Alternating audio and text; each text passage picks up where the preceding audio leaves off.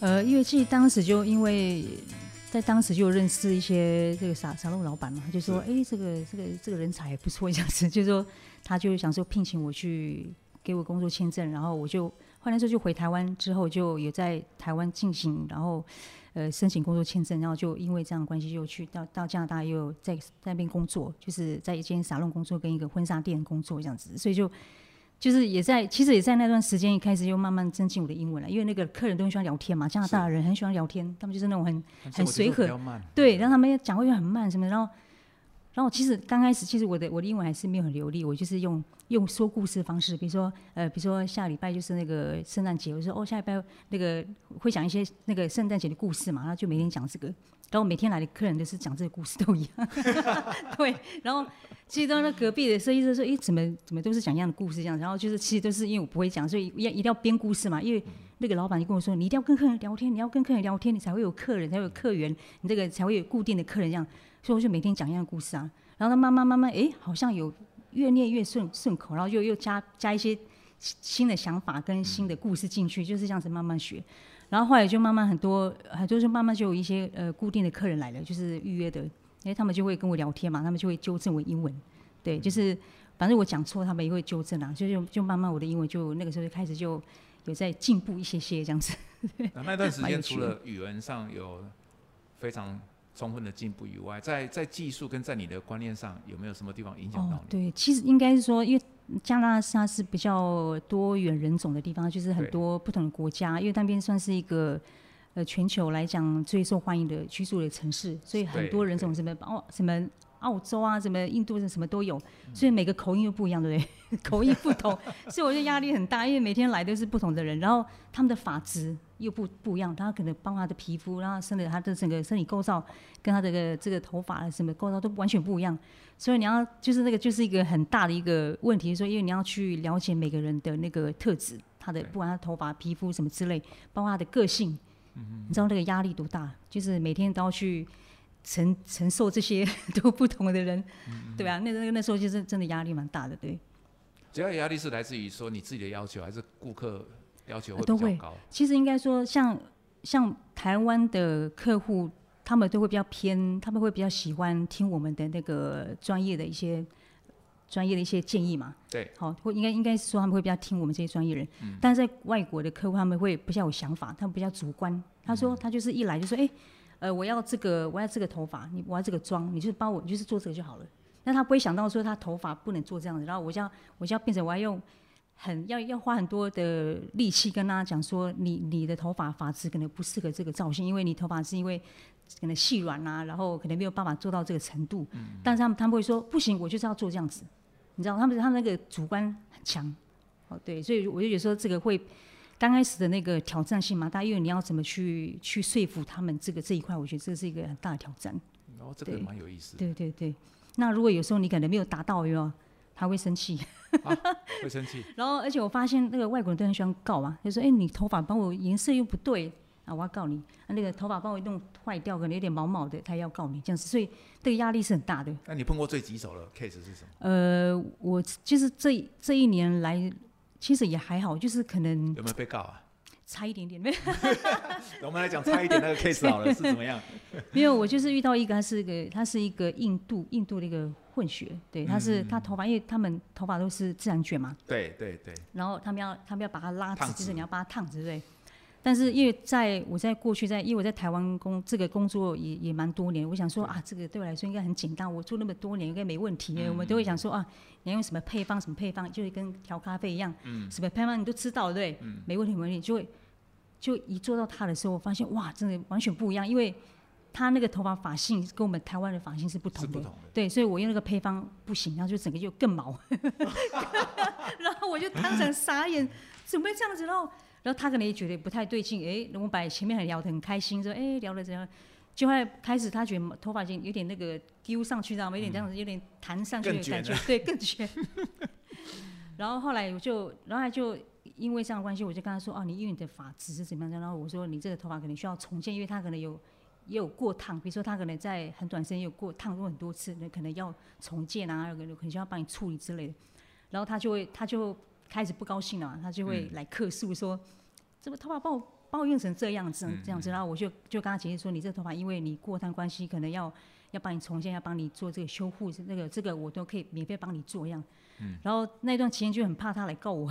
那个那个礼拜这个关键期说，好，如果是一个这个礼拜如果过的话，应该就没事这样，就每天祷告的时候，应该应该没有什么事情发生，哎。还好，我就那个那个就渡过难关了。那他后来有再来吗？有来让你修复吗？我感对他后来，他后来就就他可能自己他自己知道自己状况了。对，其实有时候他们有些我有时候客户就是他们自己知道自己状况，他们又不想去接受那个状况。所以他是他是来测试，他在找他在这边找希望就对了。他其实是找你们，他来找希望，看能不能卷发变直发。对对对。然后，但是后来他们也都还不错啦，就是刚我遇到，其实我就在那段时间都遇到还不错，没有遇到很很大的困难。对对 对。那下个阶段就是呃，应加拿大之后，你还还有回来台湾一段时间吗？对对，后来就回台湾之后就办一场那个呃发表发表秀，因为是很少人会办那种，就是以为是结合特效化妆，然后呃这个法妆，然后带领一些我的学生做一个秀。那就因为那个秀开始就开始接一些大型活动，那我过去那是接，呃舞台剧的什么百人，就一百个、两百个已经很多了嘛，对不对？对对。那就是那时候就刚好遇到一个公司，他们要办一个僵尸路跑的活动，他就说我们这次要做一千两百个人哈，一千两百个在路上跑，一千我说因为你一般你化妆跟你一般妆跟特效化妆它的困难度不一样嘛，就是你一般妆可能就。几分钟完成，但是一特效化妆它它的一它有分什么材质又不同，对，那就想说，那我一千两百个要怎么画这样，那就要开始要去思考，你要怎么去完成这个东西。那他们的活动时间持续多久？那些那那些僵尸在路上呃，我们那时候要四个小时要完成一千两百个一千两百个妆，四小时内。四小时。他是用接力的方式，然后我就当时我就先找一百个工作人员先去先去做这个训练，咨询训练，对，然后在。当时当天的时候，他们是就是那四小时内，就是他会分批，比如说我半小时来个一百个，半小时来两百个人，我们要在那个时间内要完成。然后我们就以工厂的方式，比如说这个就负责贴皮，他负责洒血啊，这个血浆啊，好像工程那种概念，知道吗？工厂那种概念就这样子，就是这就把就可能一分钟出了好几个僵尸出去这样，而且要在四小时内完成，因为如果你没有在四小时内完成，因为我们有签合约，对，如果你没有完成的话。我们要扣钱，嗯，所以那个压那个压力非常大，对。那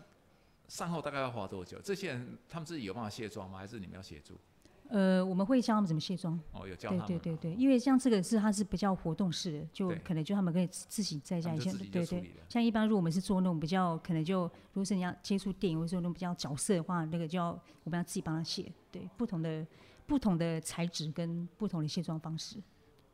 所以这个机会是不是来自于说你从加拿大啊那一段很宝贵的，就是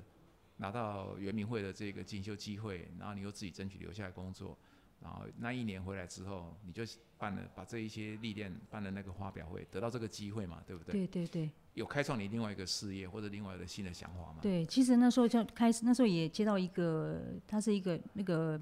密室逃脱一个算鬼屋了哈，他就是一个游戏公司，他们要要需要角色化妆，然后就找我去设计。然后那那个时候因为你那些僵尸太对对对 对，然后后来就那就很奇怪，就那段时间就开始接很多案子，对，那就开始很多案子进来，然后就有就有一个很特别，就是因为为了要设设计那个角色，我们还去日本的日本的一家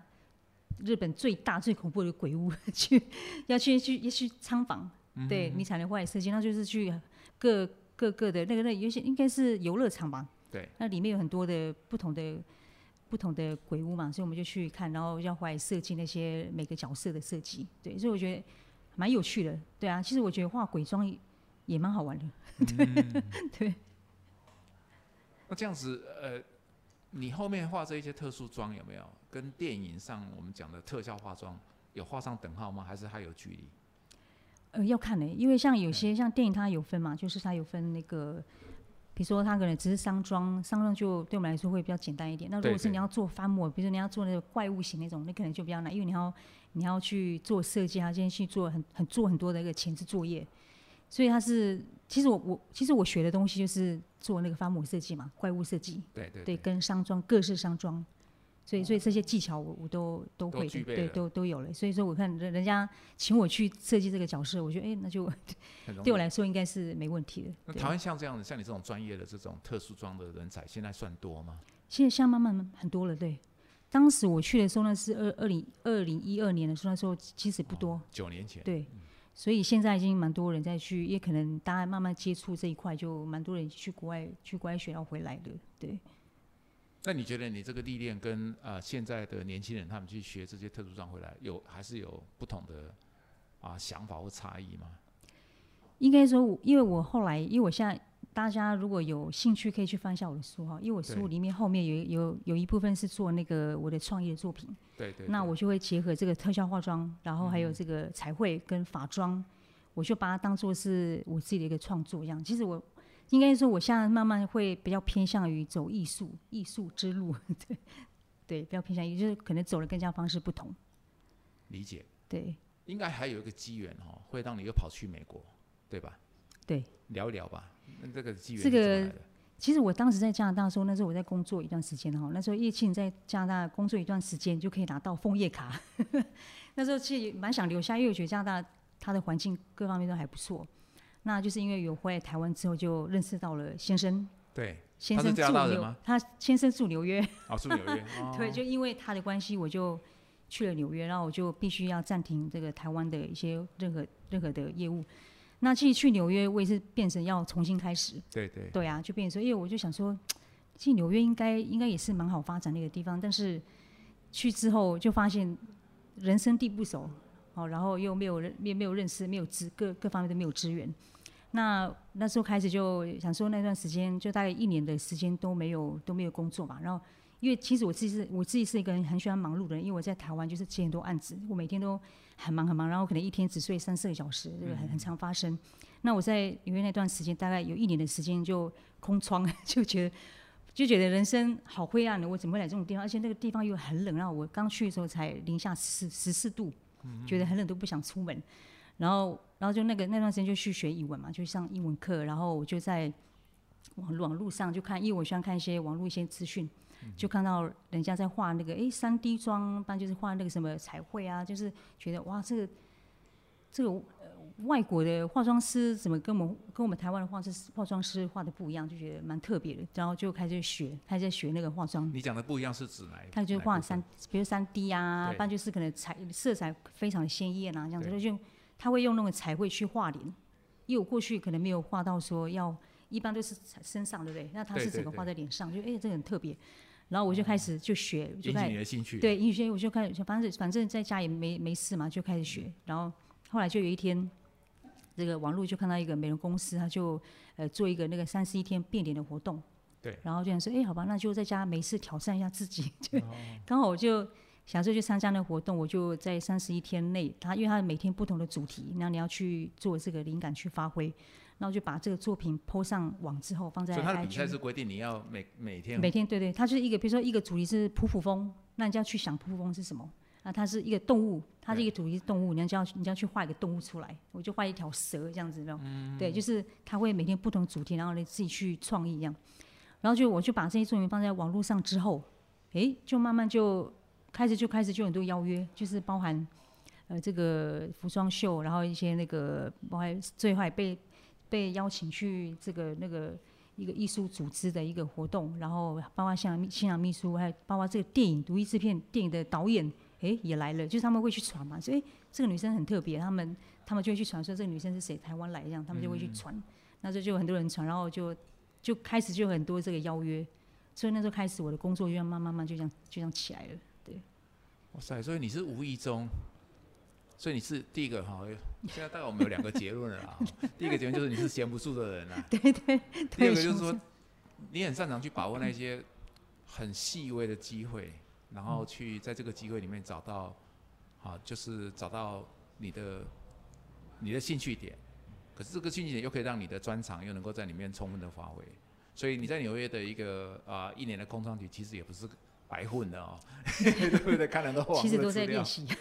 对不对？然后又又又有这个机会，所以让你进入这个三 D 彩妆跟后面的这个世界。在你书的后面的很多案例哦，其实是蛮精彩的。包括你刚刚提到，就是说你有一个作品很精彩，那个菱形是不是在搭地铁的时候看到那个？对对对讲一下这个作品。这个作品我刚开始看到我吓一跳，因为我看到的时候我觉得，诶，这个这个有一点像哦，就是直接你把一个很炫的科技的一些材质的衣服，好像薄膜一样，就直接就是套在那个那个模特儿的皮肤上。我那时候感觉是这样子，感觉上它是是是印刷好的作品，直接贴上去的。对。结果后来看到你书在写那个灵感，竟然是搭地铁吧，对吧？对，搭地铁就是我刚刚有讲过，就是我有一天去，因为那时候其实那个那个首席官他约我说他是一个月前就写信写信邀约嘛，我就说怎么会怎么会找我？人家说化妆师这么多，怎么没找到我？然后呢，其实我也是半信半疑，说好吧，那就就跟他联络。哦，他说，后来就确定说在五月五月份要去做这个展示，然后我就那就在想说，哇，这个要好把握这机会，因为这个就会很难得，你一定要做出你最好的东西。然后那时候就在想灵感，然后我就一直都想不出来。然后有一天我去搭地铁，我就看到，哎，就看到地板啊，就是很多地方出现很多菱形。嗯，我就想到，哎，我们泰雅族的菱形就是祖灵的眼睛嘛，祖灵的眼睛是菱形，我们那个一个是泰雅族的元素。然后就说，哎，好吧，那就用这个主题。就我就在两个礼拜内就开始做，包括那个头饰啊，然后服装也是我自己缝制的，然后包括鞋子，全部都是，然后包括翻模，然后我就是以这个这个三个模特都以以那个菱形为为那个，就是每个都是有那个菱形的那个概念，对对发想，然后就很特别，所以我那那场秀上去之后，那个首席官他们就觉得哇好惊艳哦，没有看过这个东西，很特别，然后就因为他是在他是六十个城市同时展出嘛，就。那我就在那个时候就也被评选为最佳美妆艺术家，一个是芝加哥厂，一个是纽约厂。然后，但其实我们那个厂子已经很多，其实有很多化妆师跟艺术家。然后我就被评选为最佳美妆艺术家，因为他们觉得没有看过这么特别的东西。那他们还那个那个首席官还他还特别手写卡片感谢我说哇谢谢你带给我们这么好的作品，这样子，他会觉得蛮觉得那个蛮蛮有趣的一个对啊蛮有趣的一个故事的，也不是故事，应该说历经历经历。那会不会是因为你并不是他们传统在啊，比如说当当时这个彩妆跟三 D 这个，其实，在电影里面哦，是很多特效化妆哦，常常有这个这个领域的专才。会不会是因为你不是他们这个产业里面的，你你没有受这个框架限制？因为这个他们通常这个框架，他们都是会有所谓的啊视觉哦指导、视觉艺术这一些，然后就有他们已经有有草本了或者案底，然后我们化妆或是特效化妆，就是根据你这个下去做。那你刚好是从无到有自己发想，有没有可能是这个对你来讲加分很大？对他们觉得很特别，因为他们一般，他们可能一般化妆师可能就是只有化妆一般的化妆而已，对。然后头发就一般的头发这样子漂亮而已，但是我又可以把头发变成一个菱形，知道吗？对啊。头发变一个菱形，然后又可以变成羽毛这样子，然后那个，然后因为我还有一个做一个就是它是以呃用那个用毛钉去做一个纹面，就是太阳纹面的那个，对对对，那是那是那个概念。所以他们觉得哇，这很特别，没有看过这么特别东西，他们就蛮惊艳的这样子。所以那个元素还是有用进来。对，就是想说用，那我就用泰雅族的那个元素进去，这样，所以大家也觉得哇，这个很震撼的，没看过，然后全部人都围过来拍照。啊，他们访问你的时候，你有没有把这个你的就是啊这个部落的背景跟他们聊一下？说其实很多是用在你自己的从小，还有就是祖传。这些元素进来，它并不是完全都是凭空想象出来的。对他们，就那当时也有有帮我做一个小的那个小篇幅的一个访问嘛，就说他说这个化妆师他是结合很不同的元素，然后在做这个创意。他们就说，他们说他们就说，呃，创创意不是一个很，他他他讲的很特别。我突然我现在突然忘记，意思说，呃，美美的东西它不是自很自私的东西，它它可以它可以创出很多不同的元素在里面。对啊，这大概是这种这种东西啊，就是他他帮我讲的也很好的，就就觉得蛮有意思的，对。可是我觉得他他讲的也不是算夸大，因为当然我们说这个创业是不是信手拈来，当然也不是，因为有些是因为你的你的背景，还有你一些一些祖传的一些文化传承，只是在。恰当的时机，它那个灵感就嘣就出来了，对不对？对。所以运运用的就很棒啊。那这一些养分，我觉得除了说你的背景以外，还有一个重要的地方，是因为你自己去吸收很多。嗯。乍看不是很直接相关的，可是那些资讯就是像可能可能是浮光片影这样进来进来进来，可是等到累积成熟之后，就像做一场很精彩的梦一样，它突然就出来了。对对对。我讲这一段其实是有原因的哈，这个要提到哈，我们帮你配的这个咖啡。你喜欢它吗？喜欢，你要不要跟我们聊一下？你喝到这个咖啡，你的感觉是什么？呃，其实我上周上周有来，就是先来试喝，对，上礼拜天来试喝，就是有调配两个咖啡嘛。那上次那个里面的呃那个调配师，调配师吧，就对，就说呃配豆师，就说他们就是先先我问我喜欢喝什么样的咖啡，因为其实我。我不懂咖啡，但是我每天喝咖啡。是啊，对，因为我先生关系，他是我先生是每天可以喝三三杯咖啡的人，每天一天三到四杯。对，然后我是一天一杯就差不多，因为我我我我没有办法喝太多。然后我都因为我喜欢喝比较淡、比较顺，然后不喜欢太苦，也不喜欢酸的。我就说我喜欢这些，然后我可能就 不喜欢，而且不要不要太酸。他们就帮我调配两种咖啡，一个是比较呃，就是真的是不苦不酸的，就是比较平淡、平淡清爽。对，然后有一杯咖啡呢，就觉得哎，喝起来它它热的跟冷下来的那个感觉不一样。对，对，它热的时候喝起来会有点顺顺口。但是你喝到上去，它就会有点有点那个，有很多好像五味杂陈啊，就很缤纷，就感觉好像很多滋味在里面，对，很多色彩就会有那种感觉。然后它冷的冷的时候喝下来，又又不同的不同的味道，就觉得哇，这个真的很像我。所以我就所以我就觉得，我说懂咖啡人应该会懂得那个这个咖啡，这个咖啡就是很像我的历练，我的我的经历，因为它就是它可能就是先先苦先苦后甘，你刚刚开始喝下去，哎。有一点苦，但是有那个接那个我可以接受那个苦，有点酸，有点苦，有点酸酸苦苦，到后面就变甘甜，对，就是有那个味道，就是有那个，它会在嘴巴酝酿那个感觉，我觉得哎，我还蛮惊艳的，就我就选择了这个咖啡，很特别，太厉害了，啊，我我我在跟我们同事哈，在在配啊，然后米的咖啡的时候，其实我们有收到一些就是啊线报就对了。基本上就是我们每一个 speaker 来来就是主讲嘉宾来的时候，我们都会事先跟他联系啊，看他喜欢的咖啡风味的类型。那如果说今天要找单品，或者找一一支很精彩或者是很贵的豆子，这个对对我们来讲都轻而易举的事情，因为毕竟欧式的咖啡随时都有一百多种，而且每一年新的都一直在进来。但是我们就觉得说，呃，每一个来宾都带来一个很精彩的他的人生的背景，还有他的历练，还有他的。整个成就啊，所以他他是独一无二的，所以我们就在去年刚开始成立这一个啊这个专辑，就是这个 p a c k a g e 成立的时候，同时 p a c k a g e 同一天晚上，我们又邀请来宾来做一个现场的一个活动专访，就是欧式好吧，所以我们希望都帮你们准备一个你们专属的咖啡，所以才有这个所谓的配豆师帮你配专属咖啡这一个这个这个就是啊变成是一个。好像是一个仪式，我们邀请你来，一定会有你专属的咖啡，就对了。那我们在配豆子的时候，就后来就呃内部就简化，就是测试了好几款，简化成两款。你讲了没有？说第一款比较清爽，那个事实上是花香比较清楚的，但它会比较轻盈，它的果酸也会比较稍微呃，就是很容易察觉出来，但是不会酸到让你皱眉头或怎么样。那如果说今天呃，比如说就像你刚刚讲到说基础装。或者技术要求北中南不太一样，对不对？其实咖啡也是一样。我们台湾来讲，北部的消费者他很喜欢喝比较浅焙一点，然后中南部就是会稍微再略重一点点。早期是这个样子，现在已经不是了。现在就是跟呃你你你在的行业一样，就是很多元化，消费者喜欢的啊，他就是会比较个性，会比较有自己的主张。那另外一个我觉我觉得很有意思，就是另外一个配方，就是你现在喝的这一款，我们把它的色彩放的比较重。就是说哈，刚入口的时候会觉得它好像比较浓郁，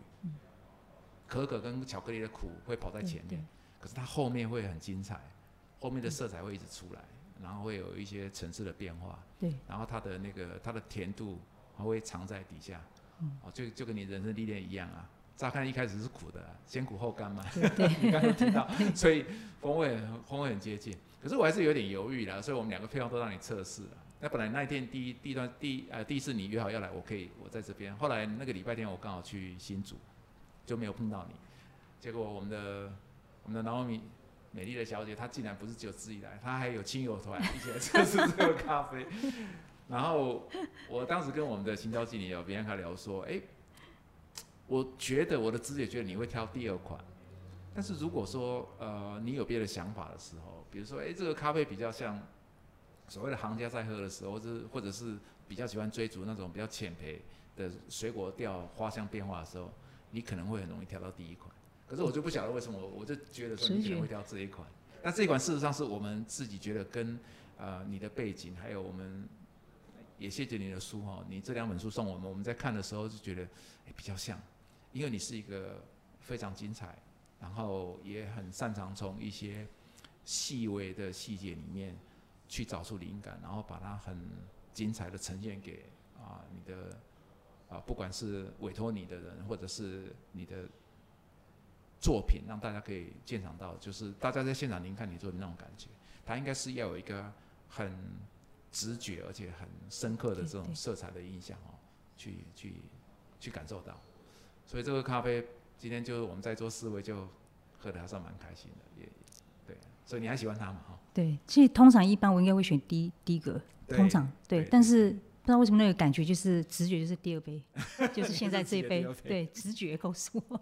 就很像我啊，就是就是我，就是因为我的人生就我不喜欢不喜欢平淡无奇的，嗯的生活，我喜欢挑战，我喜欢去冒险，我想去尝试不同的东西，对我想去学习不同的东西，因为这这是比较偏向我的个性，对。那纽约这一个呃挑战啊，这个三十一天的这个秀啊，这个不同的面面向的作品啊，打开了应该是一个很打开了很多人的视野。那他对你的事业的。这个帮助，或者是你有没有因为这样子把事业重心转到不同的领域？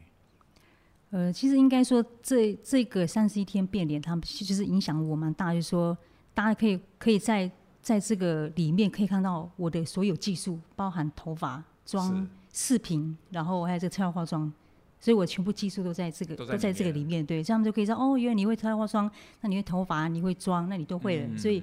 所以我的。变成我的工作量就开始变多了，又回到以前，又有对啊，又有电，又可以做电影啊，又可以做现场秘书，然后又可以做这个品牌服装。其实，哎，我选蛮好的，因为我这个就是闲不下来，我我停不下来了，我就喜欢做。而且，而且纽约一定会让你非常忙碌了。对对。那刚好因为因为去年的疫情好了，因为就是很多工作停摆，包含这个白油店要开拍也没有办法做。那还好，就是因为那个疫情关系呢，我就把那个书全部再整理一遍。所以你看，你闲不住啊！你 疫情关系回到所以疫情，所以我也很忙啊。其实我去年也很忙，因为我都在整理这个这个书嘛。对啊，包含这个拍照，说我刚刚那个那些模特素颜那些，都在那个时间内完成。然后包含这个这这个手绘手图，都在那个对，全部都在那个去年就完成了。对，所以也很忙，其实也很忙，没有闲，没有停不下来的人。那你在台湾有接到类似这种啊委托吗？你说现在吗？对，像目前就是跑行程，现在又像是新书的那个宣传，对。但其实很多人找我了，但是我跟他们说我没有空，因为我都在 跑行程。对。你觉得这样子人生哈，已经有到第三个阶段了，好像每个阶段都不同的蜕变啊。唯一不变的就是说，你一直在你这个从高中毕业以后的领域里面哦，而且越来越精彩，越来越发光发热。不过你刚刚讲到一个重点，就是你希望啊后面做的。像类似艺术创作，那艺术这个东西哦，就又很特别了。它已经不是那种制式化的啊，比如说我要帮你做头发，帮你做彩妆，对不对？帮你做彩绘指甲之类的。你刚刚讲到艺术创作，那是不是表示说你对你现在的事业又有不同的看法，或者是重心你要放在这哪一部分？因为我现在就是开始比较偏向走艺术嘛，对，就是。呃，怎么讲？因为我自己也喜欢喜欢去尝试不同东西，然后看到什么东西就想学，然后想学了又又想把又想完成完成那个作品。那我现在就是在呃，在我的这个领域，就是在发挥极致之外。对。然后我去年也成立了一个品牌公司，就是我自己成立一个公司，然后在做品牌，就是彩妆跟那个面膜。对，所以可能可能人生啊，对，还有这个作家，我也开始在做作家了。这第一本书，对，所以我就觉得我到到目前我的那个人生好像有有有一个，就是因为这个疫情，哎，好像有起了变化，对，然后可能慢慢之后，可能就是会在这个领域方面会有不同的从，对啊，就是不同的路吧，对。所以你有自己的品牌？对，有品品牌叫什么？也是叫朵烈，朵烈是我爸爸的名字，对。对，然后我就是以我爸爸的名字去做这个团名，就包含我的工作室跟我的这个品牌的名字。对，他觉得因为因为我父亲在在我的印象里面，他就是一个，呃，他是一个很勇敢、很勇敢，然后一个很正直的人，然后做事不放弃。所以我就觉得他们都是很像我爸爸的个性。所以对，所以我就说我就把爸爸的名字放在我的这个我的这个工作室的名称跟这个品牌名称，就是他可以传承传承这个他的这个精神。所以你你你内心里面想的是艺术品，可是，在啊商场上来讲的话，你其实更有策略，品牌都出来了，而且朵蕾听起来就蛮法国的，蛮有那种舶来品的感觉。这名字取的就挺好的。那你讲到彩妆的产品，是指啊啊彩色系列的吗？对对，就是化妆，就是那个像呃，你要怎么去修饰？色彩。对，秀色，色彩，然后对唇彩啊，然后就是腮红啊，就是一般我们的脸部的，就是自自然的妆。你本身就是一个很好的品牌代言人。对 对呀，执行长应该多花一点时间了。除了书以外，书赚不了什么钱啊，真的。对，但是这个东西是一个很好的媒介啦。对啊。对对对。因为呃，这讲讲到书演员，我写我写的第二本书，然后我第一本书出版的时候，出版社来找我三次，我才同意。那那个出版社老板就很奇怪，他说：“哎，一般作者都是问说啊怎么出啊，内容干嘛？为什么你不愿意同意？是不是？是不是？”他也很婉转啊，是不是？我嫌条件不好，说没有，我是怕你赔钱的。我说咖啡太专业的书哦，这个销路都一般都不会太好。就那个，我还是很感谢那个韩先生哦，因为他他他说不会啦，你写的书这个东西虽然是专业，但是是属于工具书了。嗯。所以在看你的书的时候，其实蛮有共鸣的，因为你里面不藏私，放了很多，放了很多他的实际上的案例，连我们这种不懂化妆的这种手脚很笨拙的男生哦，在看哦都看得津津有味，你知道吗？所以品牌也出来了，然后产品线也出来了，非常非常的忙碌。对。那我还是有一点想要请教你，就是我们台湾的年轻一代的年轻人，他们在特别是二零二零年，我觉得对所有人都是一个关键的一年。嗯。那刚好我们 Parkes 这个节目在录，除了聊咖啡，还聊碰到像你这么精彩的这一个啊，在在你的领域里面。如果说现在的这些年轻大众们，他们啊面临他们在职场上的，比如说压力，或者是抉择下一步要怎么走的时候，你能够给他们一些建议吗？其实我觉得像就像去年，你看像去年时候我就成立这个品牌，对不对？对。其实我觉得就是危机就是转机，嗯。好，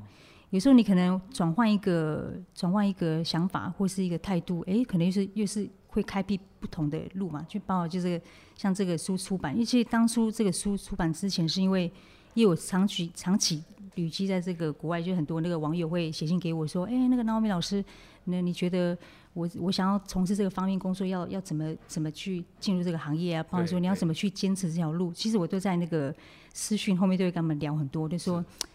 啊，有一天我一定会出书，会让你们知道。我因为我都会把答案写在里面。”对对对对对，因为我我看到你的书里面也有很大的启发，就是说你很乐于提携这些后进啊，对嗯，就是说他们。有些虽然跟你素未相似，可是因为你在他们领域里面，让他们看到成功的楷模，所以他们在行业里面也会碰到这个就是挫折，特别是在服务业都是。我觉得对年轻人来讲很辛苦的地方就是，服务业有时候呃一开始薪资也不是很高，然后时间啊，当然现在有一例一休，也不像早期我们在做的时候那么久了。可是因为这样子，的话呢造成另外一个现象，就是说，那就是因为说呃没办法经营那么久，所以。啊，在课余或者是在啊上下班，啊就是在下班以外的时间，现在年轻人虽然时间比以前多了，可是他的彷徨可能更多。对，对他可能不晓得说要怎么样去去规划自己的下一个阶段或干嘛，好像就大家就比较很容易去 follow 别人，嗯，或者是看到那一些已经功成名就的人，就觉得哇，那个好像离我很很遥远，你知道吗？这给他们讯息就是，好像他们在这个。啊，世代里面要成功，或者是要稍微有一点成就，似乎离他们越来越远。我觉得这个氛围，其实，在，其实，在现在，特别是去年这种这种情况，对，我有一点不安了。所以看到你的书里面写到这个，就是对那些后进他们传讯你干嘛，你都不吝给他们鼓励，觉得你就是一股很大的一个，哦，就是温暖的力量。对，年轻人觉得说，其实是看你的这个成长过程历程哦，啊，不畏挑战这样去做。对，就像就像一像我是部落的小孩，其实我们要资源，我们根本也没什么资源啊，我们也不懂说外面有很多的讯息资讯都不知道，对不对？所以很多东西东西都是我自己去寻找，包括这些资讯怎么去国外，怎么这都是我自己找的。所以我觉得说很多东西你要自己去把握机会之外，你很多你也是要去寻找这些机会，机会是要去寻找它，因为它天下天天上不会掉下一个机会给你啊。所以你主动去找这个机会的过程当中，你会不会害怕失败？当然会啊，也是会。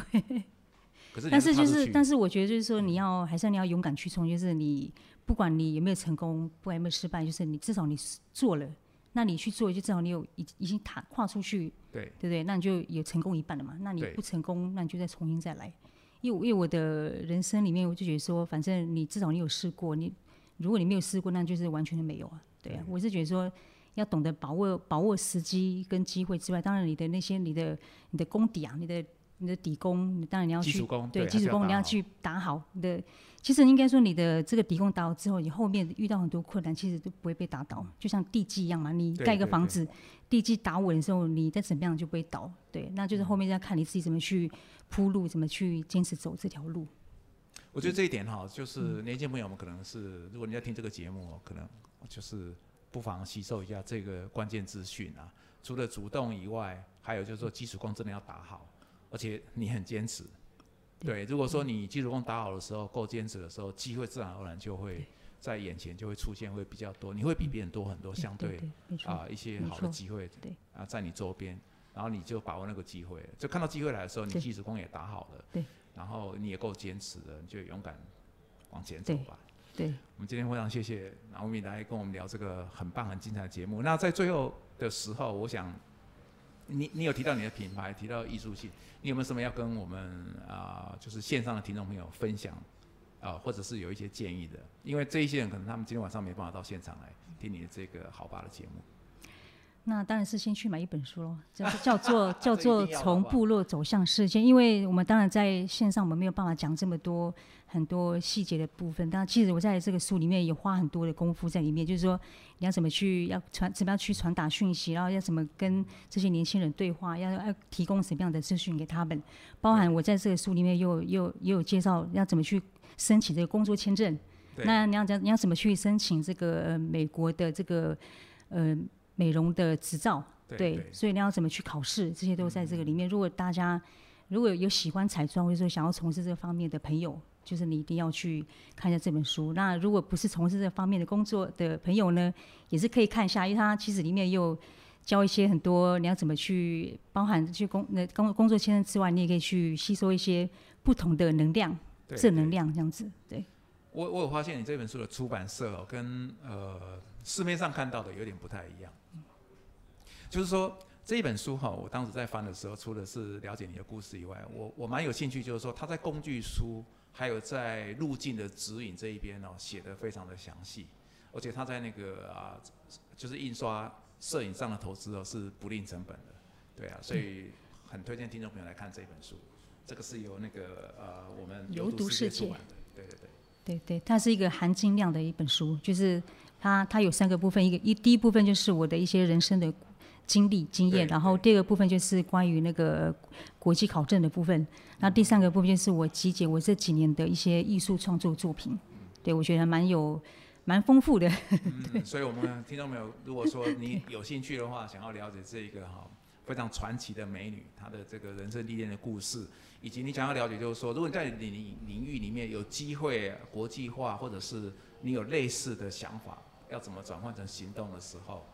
那不妨就是把这本书哦收藏下来。那我们今天非常谢谢饶明来我们这个寻州市的旅程这个节目，也祝你能够在品牌能够更上一层楼的时候，还有机会邀请你过来再分享你这个品牌如何让它发扬光大。好，谢谢谢谢。谢谢。